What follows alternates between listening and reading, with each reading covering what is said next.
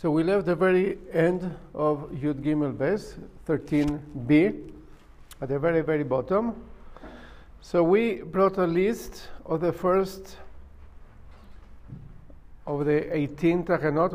We're going to see it's going to be 9 of the first, and the first 9 things that were established that we paskin like Beit Shammai. Now the Gemara wants to know, Man Tana. So one of them is that Aochel Ochel Rishon Veochel Aochel Ochel Rishon Veochel Ochel Shaini Mivsal Pasli Tamuye Lo Metamo. So let me start. We're going to need a few very important words over here to keep in mind. There's a difference between making something Tameh or making something Pasul. Making something Tameh, that means that I'm going to be using Corona terms, Hashem should protect us. Tameh means to become contagious. I became contagious. And then I can contage something else. That is Tameh. They have the power to transmit the Tuma. Not only the object or the person or the food becomes Tameh, but also if it touches something else, also becomes Tameh. But the word Pasul means invalid.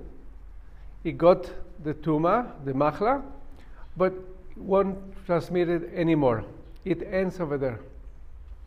So our Mishnah said like this, that if a person ate, and this is rabbinically, I hope you had a time, if not, you should have a chance to go to page 13, footnote number 35. That gives a very interesting explanation of the different levels. But that's one of the main things over there.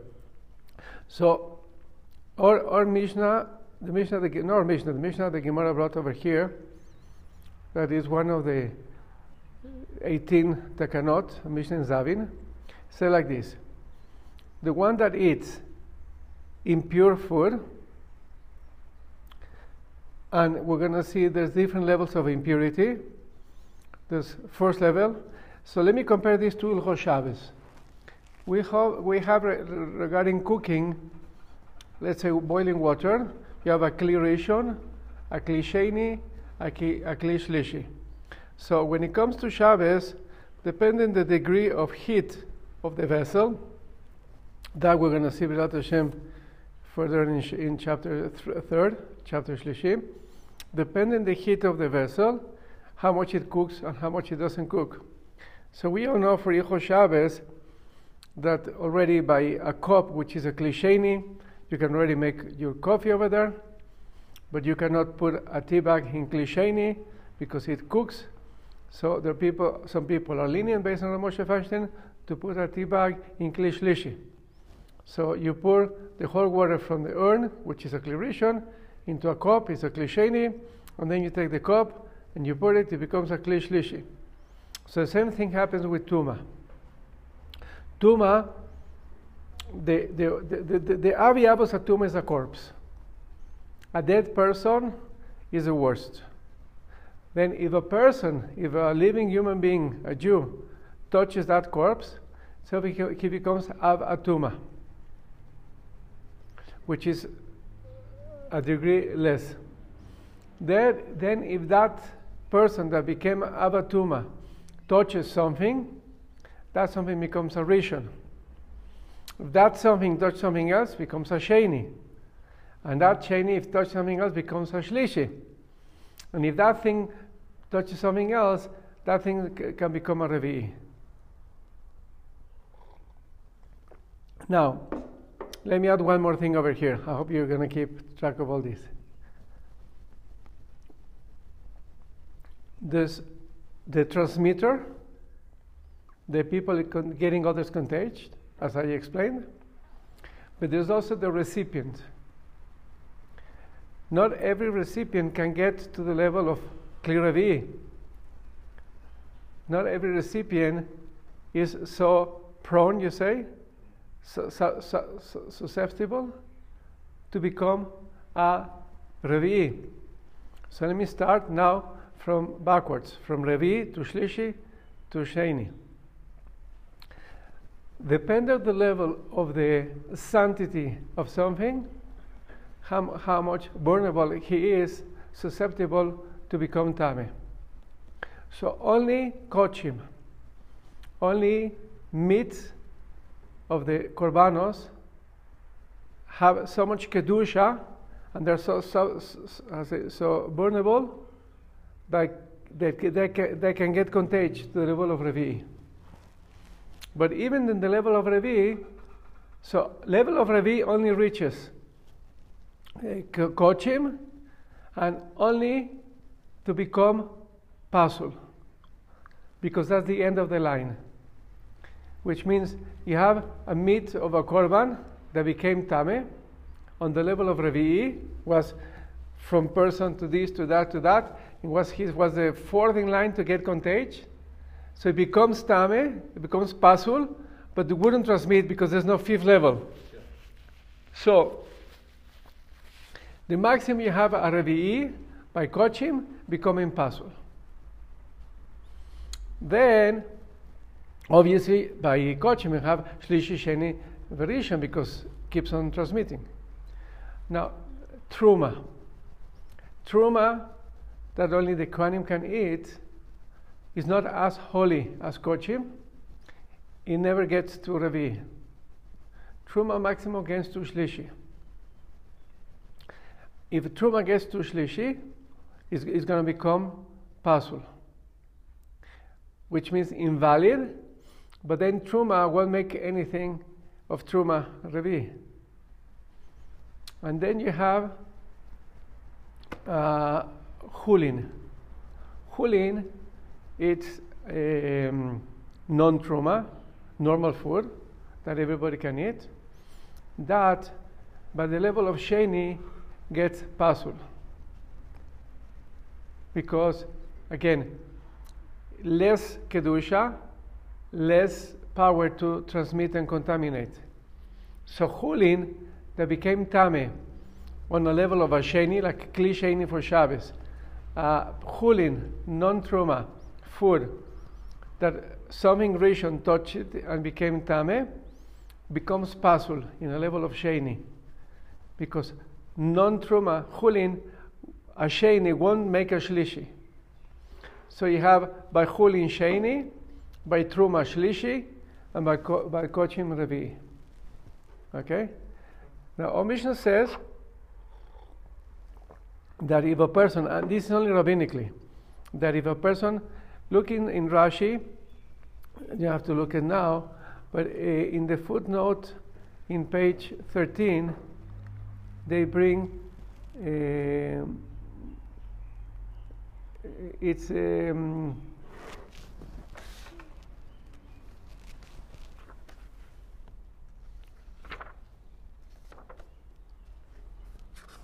if you go back to 13b,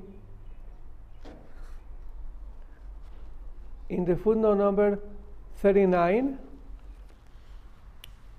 which is in page 13b4, in the footnote number 39,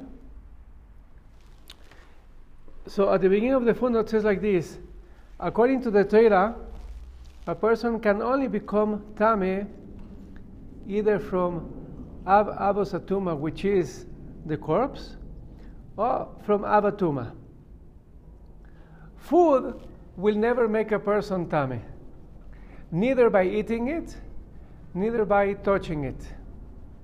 It's only really rabbinical that if a person ate something Tameh, for him to become Tameh. The only case that from the Torah, if a person eats something Tameh, becomes Tameh, they bring it over here, Rashi.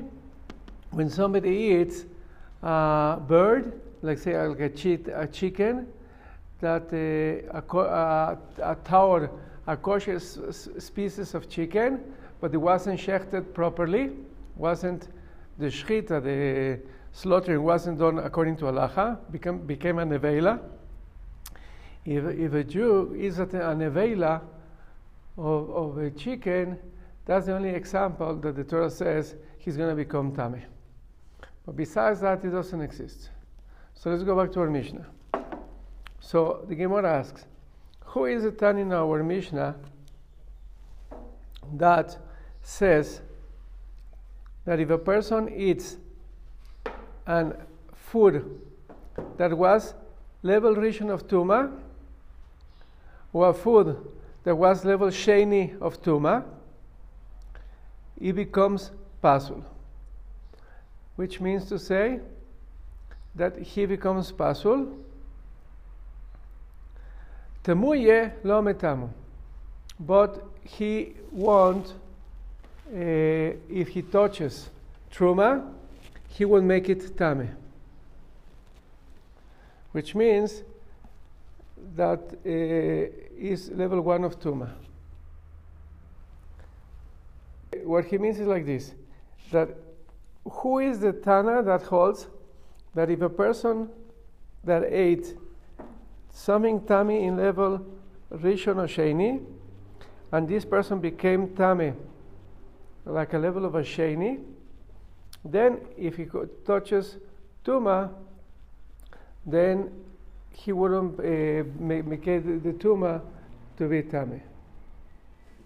So says the Gemara, Amar Rabbi Bar Hana, this is Rabbi Yeshua. The Gemara is going to bring a machlokes that in the following, I think is a Mishnah, that says the following. There's none. Yes, a Mishnah, there's none. Rabbi Eliezer Oimer, according to Rabbi Eliezer, there's a general klal. Rabbi Eliezer holds a person that eats some food, he acquires the same level of impurity of the food. So, oichel rishon, if somebody ate food that had the level of impurity of rishon, he himself becomes rishon. So let's review something. If a person is a rishon, if he touches food, he makes food to be a sheni. So everything that can get level of sheni is going to become impure. Now, ve'oichel sheni, if a person ate something that was level 2 of impurity, so according to Rabbi Eliezer, he becomes level 2, and then if he touches, he can only make impure things that can go to 3 and 4, which is Truma and Kochim. Chulin doesn't get level 3 of impurity. So if a person ate Tuma level 2, and he touches non-Truma, like a cookie that is normal, nothing's going to happen to the cookie, because Chulin maximum gets level 2, doesn't get level 3. Ve'oichel Shlishi, and if this person ate something that had the level of Shlishi, so the Gemara is going to explain which type of food, not Truma, can have the level of Shlishi. We said Chulin never gets Shlishi. How could it be somebody over here eating Shlishi? Then according to Rabbi Eliezer, he will become also a Shlishi. If he becomes a Shlishi, that means that if he touches only Kochim, he's going to be Pasul them. Shlishi that touches Truma, nothing happens to the Truma, because Truma doesn't get to the level of Revi, or level 4. This is Rabbi Eliezer. Rabbi Yeshua Oimer, Oichel Rishoin. So Rabbi Yeshua is more lenient, that even if somebody ate Tuma in level Rishon, which is the first level, and also Veochel Shaini, and Tuma in the level of Shaini, he becomes a Shaini. So he's more lenient, and he follows this rule that always in Tuma, the transmitter infects something to a lower level. Rabbi Eliezer is more machmir with that, obviously it's only rabbinical, more stringent, but Rabbi Yeshua says that no, that a person always goes like normally one level below. Why somebody that ate Tuma or level Shaini becomes a Shaini? That's also only rabbinical, because we find that in liquids, Chachamim made liquids to always be a Rishon. We're going to see later in this Gemara why. So a food Shaini through a liquid can make another food Shaini. So therefore, since we find such a concept that a Shaini can make a Shaini, that's the only case that Rabbi Yeshua would agree that you can make from a Shaini a Shaini. So again, according to Rabbi Yeshua, and this is the answer of the Gemara, the Mishnah that we quoted in the previous page, that in the Takana of Beit Shammai, whoever eats Rishon or Shaini becomes a Shaini, is this opinion, it's Rabbi Yeshua. And just to end up, Rabbi Yeshua also holds Shlishi. If somebody eats something, we're going to explain just now what is Tuma in the level of Shlishi, then he becomes a Shaini le Kodesh. So what it means that he becomes a second level for Kodesh, that if this person touches Kodesh, Corbanos, those Corbanos then become a Shlishi, meaning to say they become Tameh, and they have the level of Shlishi that if that meat Tameh touches another meat of another Korban, also the other one it becomes Pasul, because Kochim goes all the way until fourth. So a person that ate a Shlishi, he becomes Shaini regarding Korbanos, Kodesh, to make them Shlishi, and those to make another one Revi, then Shaini le Truma. But he wouldn't become Shaini regarding Truma. If a person ate impurity on the level of Shlishi, then if he touches Truma, that's it, nothing's going to happen to the Truma. And now, just to end up, the Mishnah clarifies over there. What would be the case that a person ate something impure of the level of Shlishi? Because it's not permitted for a person, even a Kohen, to eat either Corbanos Tuma, Tameh, or Truma Tameh. So how could be a case somebody over here eating something on the level of Shlishi to say that he's going to become this? The Mishnah ends up by explaining, we're dealing with Chulin, so this is Chol, this is neither Truma, neither Corbanos, normal food, but shenasu al taras Truma, that the Kohanim would treat this Chulin like Truma. Some Kohanim wanted to be extra careful, and not only they ate Truma in Tara impurity, but even their Chulin, even their normal food that wasn't Truma, they would also eat it in purity. So what happens? There's another halacha over here that Chachamim were extra stringent when it came to Korbanos. So if they saw that a Kohen had some Truma that became Tameh, they didn't really check out which level of impurity had this Truma, because we see that depending on the level, how much you can contain to extend the impurity. So they were very concerned that if a Kohen is not careful with Truma, then he also won't be able to be careful with Kochim, with the Korbanos. So they declare any level of Truma that touches any Korban becomes a Rishon, without exception. We don't ask the Kohen, maybe this Truma is Shaini or Shlishi. Automatically we say it's a Rishon. So therefore, we see stringency regarding Kochim. So that's why when this Kohen would treat even Chulin in the level of a Truma, we will apply the same level of stringency to this Chulin, that we don't ask which level of the Chulin they are. We say, this is Chulin treated like Truma, and they became Tameh, we always consider him like a Rishon. So we're dealing over here that this is a Kohen treating his Chulin like Truma, and therefore when a person eats this Truma, this Chulin, they were treated like Truma, we consider that they were Rishon, and the person that eats it becomes a Shaini, according to Rabbi Yeshua.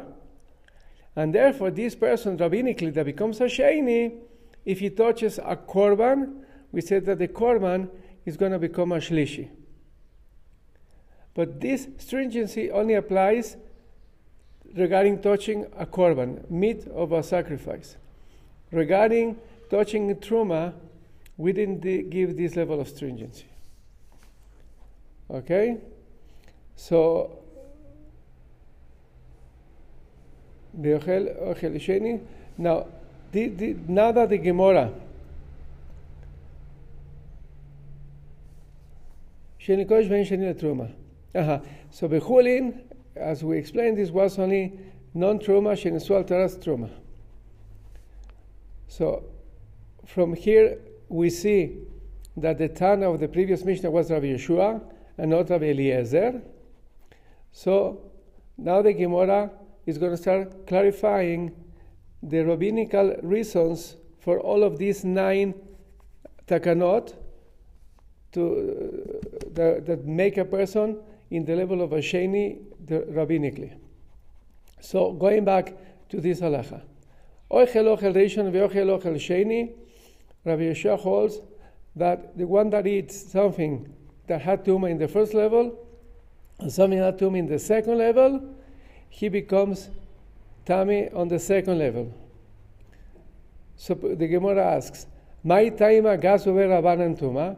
Why is the reason that Chachamim gave this person that ate this a second level of Tuma? Says the Gemara, "The Zimnin, because sometimes the Achil Ochilin Tmein, if not for this Takana, this rabbinical decree." A Kohen, let's say a Kohen is eating Chulin, non-Truma, but is Tameh. He can. Now, he's having, let's say, Chavez. He's eating his meal, and at the same time, while we eat, we drink. So he's eating the Shakil Mashkin the Truma, and he takes a drink, wine, that is from grapes of Truma. So he has in his mouth, he's chewing food Tameh, and now he puts in his mouth, at the same time, wine of Truma. So inside of his mouth, the wine gets in touch with the food and becomes impure. The shadi lefume, and he puts it in his mouth. The pasileu, and he made that food in his mouth to be pasul, to be impure. And Rashi brings over here a pasuk that the Torah forbids a Kohen to make food impure. So to avoid this thing, so Chachamim said that any Kohen that eats, as we explained, impure food, he himself becomes impure. Let me remind one more again this thing. According to the Torah, the Kohen wouldn't have a problem eating impure food, because eating impure chulin, according to the Torah, doesn't make him impure. So he's pure, he's eating impure chulin, there's nothing wrong with it. But because of this concern that he might put wine together, now Chachamim made a decree that eating impure food makes him impure. So now the Kohen, he won't be eating so easily impure food.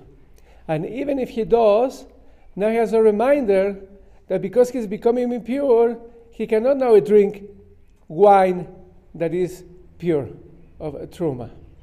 So they made this takana to avoid this situation. Is it clear? Okay. These were the first 2 cases of the Mishnah. Now, Shoyse Mashkin Tmeim. The next case in the previous page in the Mishnah was somebody that the other way around, that he drinks impure drinks. Now, what is impure is the wine. So my time, why Chachamim gave him the Gzeira, Gazuber Rabanan Tuma, for him to become impure on the second level? So the very same thing says Gemara, Zimnim Dushas Mashkin Tmeim, because he would permit a person, a Kohen, to drink wine of Chulin that is impure. So what if he shakil ochel in the truma v'shadi lefumi? Now the other way around, he's going to take a piece of challah that is truma. He's going to put it in his mouth, and now the tameh wine in his mouth touches the impure wine in his mouth touches the pure challah of truma in his mouth, and makes the truma impure. Upasile says Gemara Inuach. Says the Gemara, okay, it's the very same thing. Why did they need to make two takanas? It's one and the same. Any food, and always drinking is considered eating, makes that is impure, makes it impure. Says the Gemara, no. There was a reason to state the second one. Ma'oda tema, what you could have said, ha shechichi v'alo shechichi.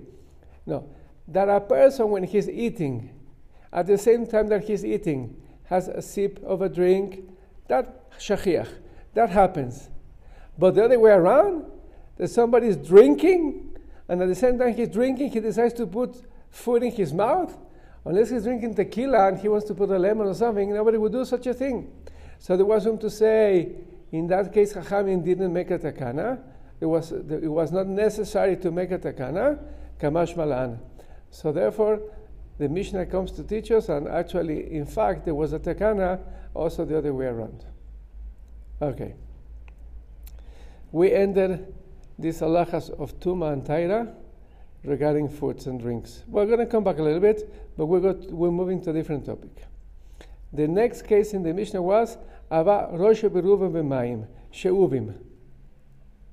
If somebody went to the mikveh to purify himself from Tuma, and goes out of the mikveh, and after that he goes into the bath, he becomes Tameh rabbinically, that's one of the takanas, and has to go again back to the mikveh. My Tameh Gazuber Rabanan Tuma, why Chachamim made such a gzera for him to become Tameh? Omar Abibi, Amar Rav Asi, Shebetchile ayu tovlim b'mei me'arois mechunasim. So initially, besides the process of Zav, any other level of Tuma, a person can just go to a normal mikveh. That is a body of water that was gathered either from rain or from a spring. So in those days, they didn't have like today, such nice and fancy mikvahs, but they were just in a cave, were able to gather some 40 seah, which is the amount necessary for a mikveh. But then they were sruchin. They were stagnant. They were mechunasim was stagnant, and therefore were they fetching. So people, after going out of the mikveh, vayunosim aleim ma'im shuvim, they would take a shower and go into a bath to cleanse themselves from the fetid waters of the mikveh. As time went by, itchilu ve'asum keva. They made this like a custom. That was, everybody knew to do that. You go to the mikveh, and after you take a shower, like nowadays, or take a bath. So gazuch alem tuma. So because of that, Chachamim made a gzeira to say whoever takes a shower or bath after the mikveh doesn't help and is tameh again. So the Gemara first clarifies what is this keva, what is established practice. Amar Abaye, she'omrim, because what was the mistake? People started to say lo elu metearin, ela helo ve'helo metearin. It's not only the mikveh that makes a person tahor. You need both. Became a custom. You need the mikveh, and then you need the shower or the bath. Omale Rove said to Abaye, If that is the case, my nafkamina, akatabli beanach. So according to Yavaye, let it be like that. But at the end of the day, they're also going to the mikveh. So what is the big deal? No, it was even worse. People said, no, the tithe is not really from the mikveh. The tithe is really from the shower of the bath. That's when it became dangerous. So even though people still used to do both, but some people might have started to stop going to the mikveh because they thought the real tithe came from the shower of the bath. So that's why, to avoid that mistake, they said, anybody that in the... Now, this only applies the very same day. That Chachamim said, the very same day that a Tameh went to the mikveh and came out of the mikveh and took either a bath or a shower. We're going to see soon was a bath because the shower is the next one. Whoever took a bath after the mikveh, that day that he went to the mikveh, it doesn't help. He has to go to the mikveh again. The following day, you can take a shower, you can take a bath, no problem. Well, no, the shower is going to see soon, it's not going to be a problem. You get that? Okay. Now, the next case, this previous case was only regarding somebody that was tameh, impure, and went to the mikveh. Now, the following case is even somebody tower, you and me, a normal person which is pure. We spoke yesterday, according to opinion, is 0.9 liters. According to the second opinion, is 1.8 liters, with almost nothing to take a shower. That's the minimum. So they said anybody took a shower with that minimum, all the more so with more amount of water, a shower, sheuvim, that is no water of the mikvah, becomes tameh. Meaning to say that nowadays all of us are tameh, rabbinically, because we take showers. So the Gemara asks, my time has over Rabban and Tuma. Why Chachamim made? Anyway, it makes no difference because this service of Tuma is only to eat Kochim or to eat Truma or to go to the Beis HaMikdash. We don't do any of that today, so it doesn't matter we are tameh. But why Chachamim made such offense? Says Gemara, Diloa lokaimaha. Oh, because if they would have not said this, the previous one would have no sense. People would have not kept it. Because people say like this, if a person that is tower, when he takes a shower, he's also tower. So why, when I went to the mikveh, I came out of the mikveh, and I'm also now tower, now I take a shower, I become tameh. What is the logic? So Chachamim said across the board, any person taking a shower becomes tameh. So why only precisely about a shower? Why not regarding a bath? So look in the footnote number 26. Towards the end, that in the case of a bath, that concern for the mistaken notion that a bath might be considered the primary factor of the Tara, that didn't exist. So that's why you didn't have to make the fence that anybody taking a bath, even if he's pure, even not on the day of the mikvah, that he would become impure, only regarding taking a shower. Now the next halacha, the sefer. Now we're going on a scroll. Torah scroll that touches food makes the food impure on the second level. Why? Initially,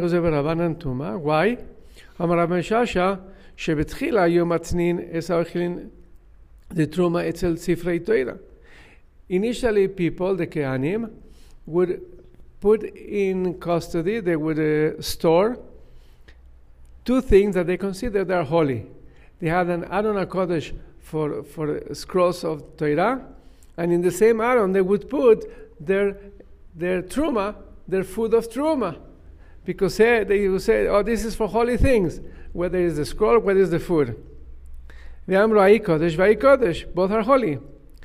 Now, Kevan Kechazu, the Keasu Leib Seida, but Chachamim realized that mice came because of the food, and not only they ate the food of a truma, they also ate some of the scrolls.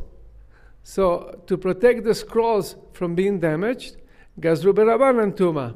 So Chachamim told people that anything that touches a scroll becomes Tameh. So look in the footnotes, Chachamim could have just said, without giving food that touches the scroll a second level Tuma, they could have just made a gzeira. It's forbidden to store food next to scrolls. It's prohibited, they don't do it. But to make it even stronger, by adding this level that makes the renders the Truma Tameh, that was a very strong way to avoid people from doing it. Now the next Takanot was that we need to do Netilas Yadayim, that any unwashed hands are considered, it's called Stam Yadayim, is considered second level of Tuma. Anybody that with his unwashed hands touches Truma, a second would make us a Shlishi, would make Truma, and would make Kochim sacrifices impure. Why? So let's go just with the first of Rashi's explanation. Hands are very busy. So because of that, they become dirty. So to avoid people from touching and eating Truma food with dirty hands, they made this decree. Now, there's another takana that the Gemara is going to quote, but this extension of a takana has nothing to do, and it's not one of the 18 takanas. This is an extra one. Tana avyadaim avois machmas sefer poislos esatruma. That even hands that touch scroll. So in the previous takana, we spoke about food that touched a scroll. The food became Tameh on a second level. Now there was also another takana that hands that touches a scroll, they become Tameh. And that's why we have to be very careful not to touch, when we are helping with the glila or the Sifrei Torah, not to touch them. Why? Mishum de Rabbi Parnach, Amar Rabbi Yochanan, Oche Sefer Torah Arum. If somebody holds a Torah scroll, and look in the footnotes, there's different opinions whether it's only a Torah scroll or applies to any other of the books of the Tanakh. We apply this stringency to any books of the Tanakh. So he said, anybody that holds a scroll of words of Torah, when it's bare, where the scroll is bare, Nikvar Arum, that person is going to be punished, that he is going to be buried also bare, without any clothes. Gemara wants to clarify this. Arum Sakadaitech is really, could it be such a thing? Ela Maravizera, no. Arum Beloi Mitzvos. No, it doesn't mean bare from clothing. Rather, the person is going to be buried bare from any mitzvahs. The Gemara still questions, Velo mitzvahs al kadaitach, could it be that for such a thing he's going to lose all of his mitzvahs of his entire life? Elaima arum belo oisa mitzvah. No, rather what he means to say, he's going to be buried bare from any reward of that specific mitzvah. So let's give an example. Today we give people agva to lift the Sefer Torah, which is a big mitzvah. If he's not careful and he ends up touching the scroll, he's going to lose the reward of that mitzvah. Just to end up this topic, says the Gemara, Eigazo Bereisha. Now we have we spoke about two halachot, two gzerot. One, that normal hands are considered Tameh, second level of Tuma, and that's why everybody has to wash their hands before they eat. And the second, that any hands that touch a scroll, they become also Tameh. So says the Gemara, these were two different gzeros. Which one was first? Elei Maham, Gazu Beresha. If you want to tell me that the one that anybody's hands are considered impure. That was the first one that was established. So then, let's move just to the next page. Kevan da'agaz u'bereisha asulam alei. If we already say that anybody's hands are considered tameh, so why do we need to tell me that if you touch a Torah scroll, you become tameh? Your hands become tameh. Anybody's hands are already tameh. So the Gemara says, Ela ach gazu bereisha. No, so the initial one was that only people that touch a scroll, their hands are impure, but normal people, nothing to do with the scroll, we would assume their hands are pure. That was the initial takana. Ve'adar gazur be'kulu yadaim.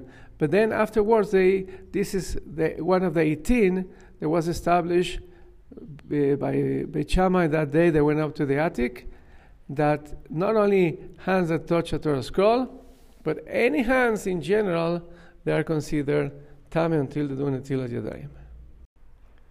So we're going to continue in page 14b. The next case of the Mishnah is Tvul Yoim.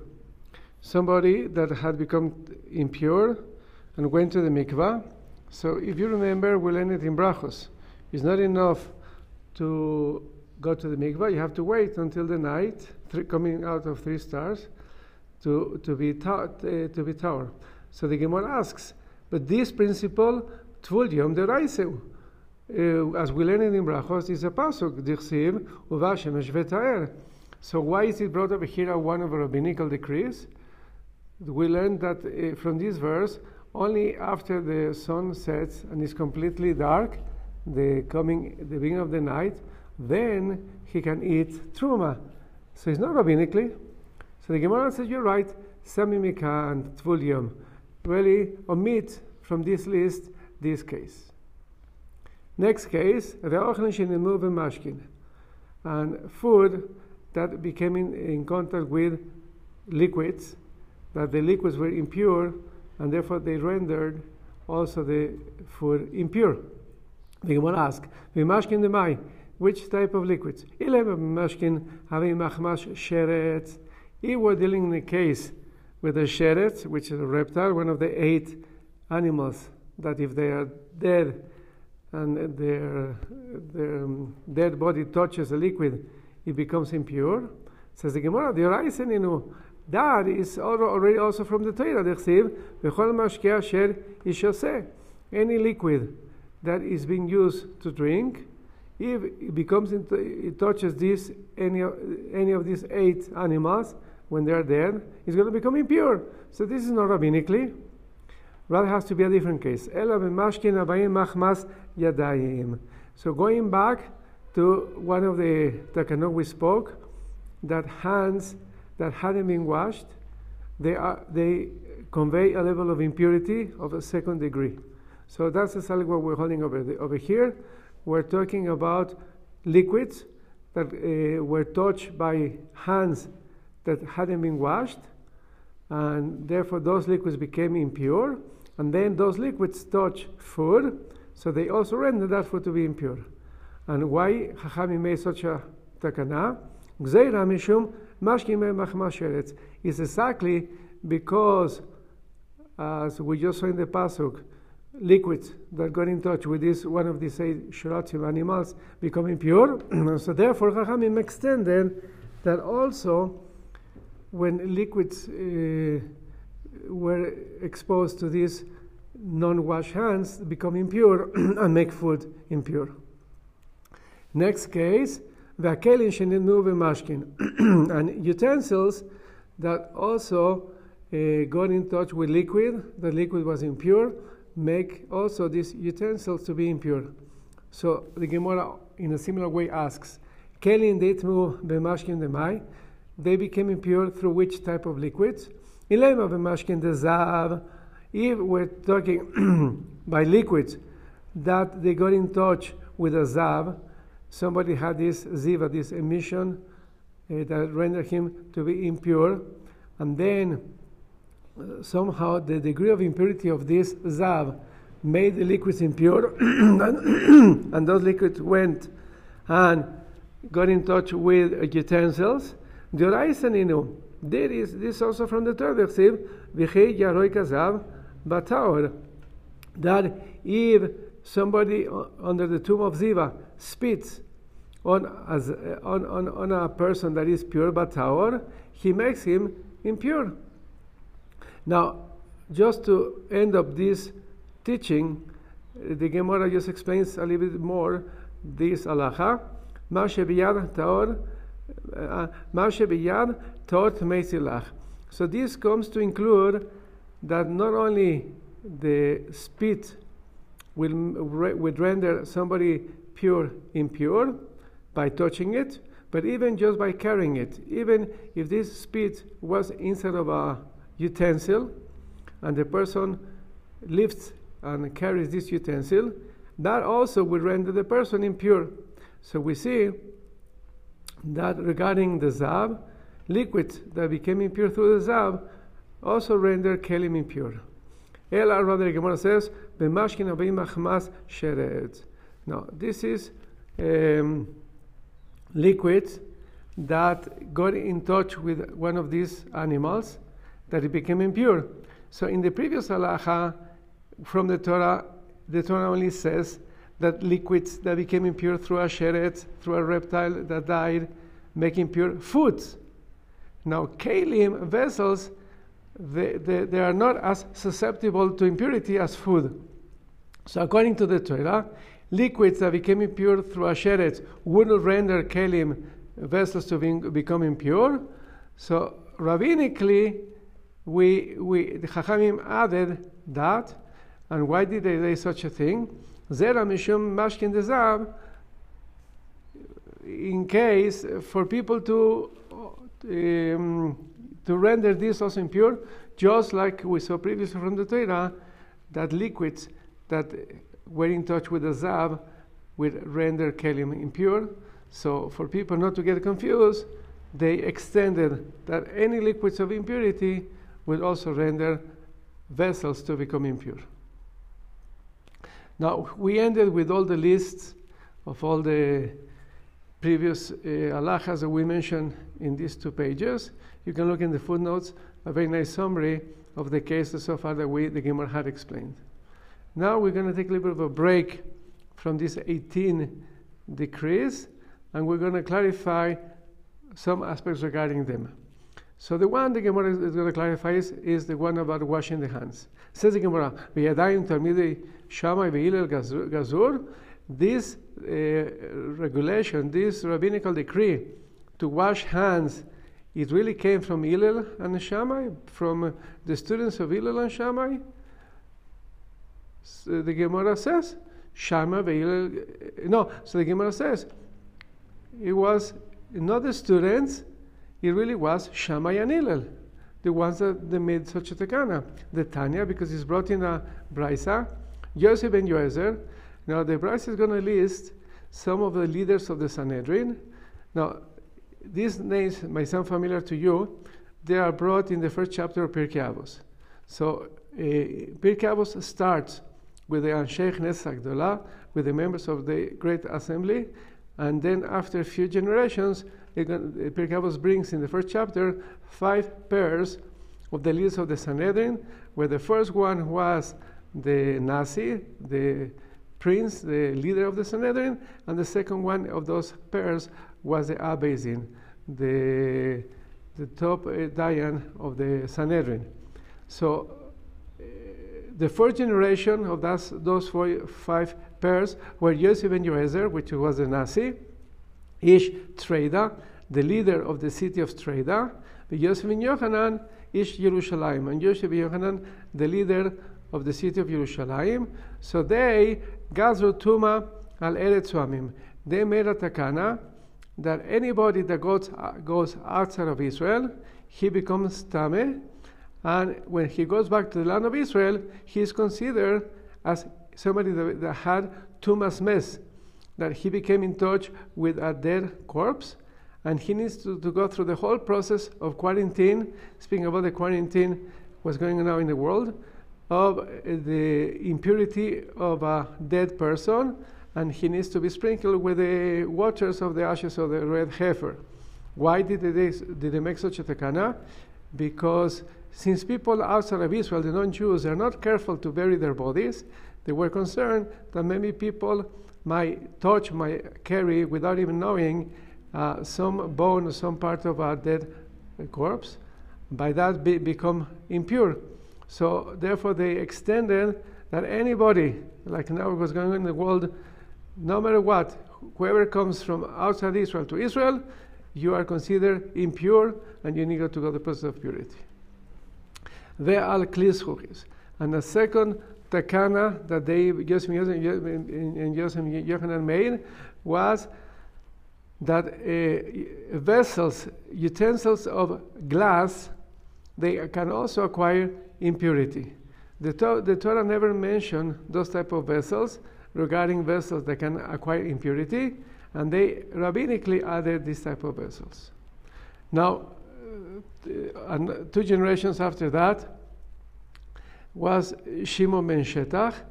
He was the leader of the Sanhedrin. Tiken Ksuba leisha.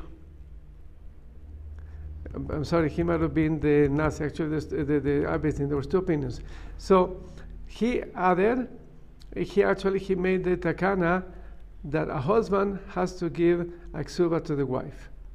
Now, if you look in the footnotes, actually the takana already existed, but what he did, even according to some opinions, the concept of ksuba, that a husband has to guarantee with a document what will happen to the wife, whether he dies or he divorces her, something was called even from the Torah, and definitely was already before him, but he included, or he added, that all the property, all the real estate of the husband are a guarantee towards the ksuba. So like this was more of a protection for her. The gazar tuma kli matchois. And also he extended the Tuma on any vessels of metal. The Gemara is going to clarify that aspect because that's already also from the Torah. And then the last thing, the fifth generation, Shammai ve Hillel, Gazru Tuma halayadaim. So we see that the takana of doing netilas yadaim, to consider hands to be impure, it wasn't the students of Shammai and Hillel, were the rabbis themselves, Hillel and Shammai. This is the end of the Braisa. Now the Gemara continues, Vechitema Shammai vesiato, vehillel vesiato. If you mean to tell me what the Braisa over here means, it wasn't just Shammai and Hillel, it was Shammai and all his assistants, and Hillel and all his assistants, all their students. They amar Rav Yehuda, they amar Shmuel. But listen to what Rav Yehuda said in the name of Shmuel.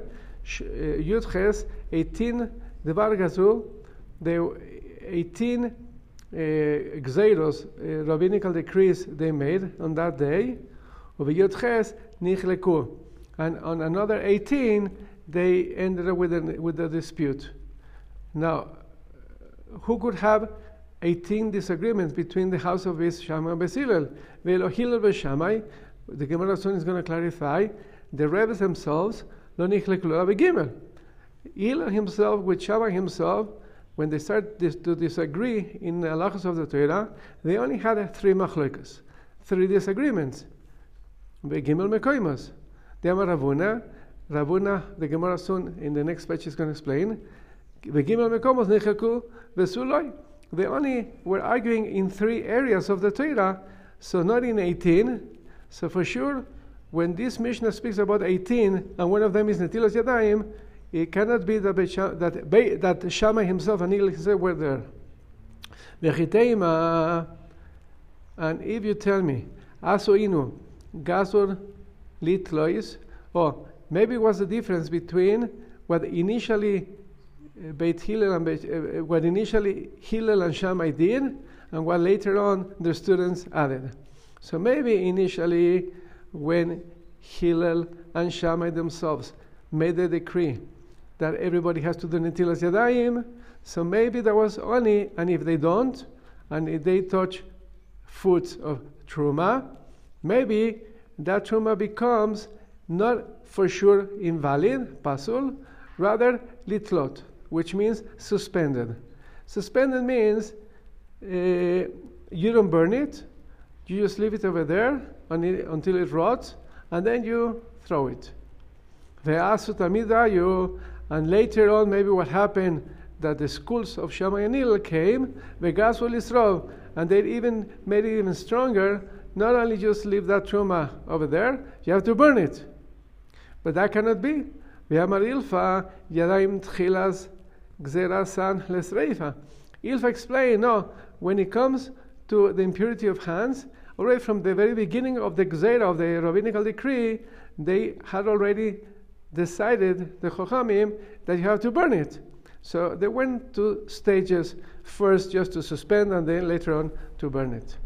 Ella, rather we have to say the following. Also, you know, Gazur, so what happened was the following. And look, I sent a chart that is just the beginning of this Gemara, and the chart is going to explain later on also more things that Gemara is going to clarify. But initially, Shammai and Hillel themselves made the gzera that everybody has to wash hands, and whoever doesn't wash his hands and touches food, truma, it makes it impure. Nevertheless, the Jewish people didn't accept such a decree. And only later on, again in this story, when the students went up to the attic and they made this takana, and again they reinforced, or they stated again, and then now the Jewish people in their entirety accepted this decree. But then the Gemara still is not happy with such an answer, because the Gemara says, well, hold on, you're telling me the takana, the rabbinical decree to wash hands, it started with Hillel and Shammai? It wasn't them, it was Shlomo Melech. The Amar Rav Yehuda, Amar Shmuel, listen what is being taught by Rav Yehuda in the name of Shmuel. B'shashetik Shlomo, Eruvin v'netilas yadayim. So Shlomo Melech, and look in the funos, a beautiful explanation why only was Shlomo Melech the one that made two important takanas, rabbinical decrees. One was to make an Eruv. So the famous Eruv that we all know about it, and here in Johannesburg we all happy to use the Eruv. So the takana that we need to have, and the Eruv helps, was by none less than Shlomo Melech. And the second one was Netilas Yadayim. So we see Netilas Yadayim wasn't by Hillel and Shammai, it was by Shlomo Melech. Just to end up this teaching, so Shmuel said, when he made such a takana, Yatsa Baskol ve'amra, Bni, my son, im chacham livcha, if your heart is wise, izmach levi gamani. So also, so to say, Hashem is saying, you're going to make my heart rejoice. And the second verse, chacham bni ve'samach levi. So my son is wise, and he made glad my heart. V'yashiva churpi davar. And I will answer something back to whoever disgraces me. So if you remember these two psukim, again, we're doing over here in Shabbos a beautiful review of what we did in Brachos, also at the very beginning of Brachos. If you remember that the Gemara quoted this verse in page Dalet, Amud Aleph, 4a, regarding David HaMelech having a son, Kilaf, that he defended him against Ishbosheth, or Mephibosheth, better to say. So when David HaMelech had Kilab, they also, the Gemara brings this to psukim, how he made him happy. But nevertheless, going back to our Gemara, so how can you tell me that this was Hillel and Shammai when we see was Shlomo Melech? So says the Gemara, also Shlomo Gazal Kochim. You're right. Just to end up, and just one line in page 15. So really was Shlomo Melech the one that initiated the halacha that people have to wash hands, but that was only regarding kochim. There was only kohanim that if they didn't wash their hands and they would touch the meat of the sacrifices, they would render them impure. But then later on, many centuries after that, that's when Shammai and Hillel came, and they added that people have to wash hands not only for Kochim, but also for Truma. And that is what the Gemara is speaking over here, that if people don't wash their hands, the Kohanim, and then touch their Truma, they would render it impure. And then look over there in the footnotes, later on was established for all of us, even not Kohanim, and even not only for Truma, we should all wash hands. And there was a protection by us also washing hands, that also to be sure that the Kohanim would also wash their hands.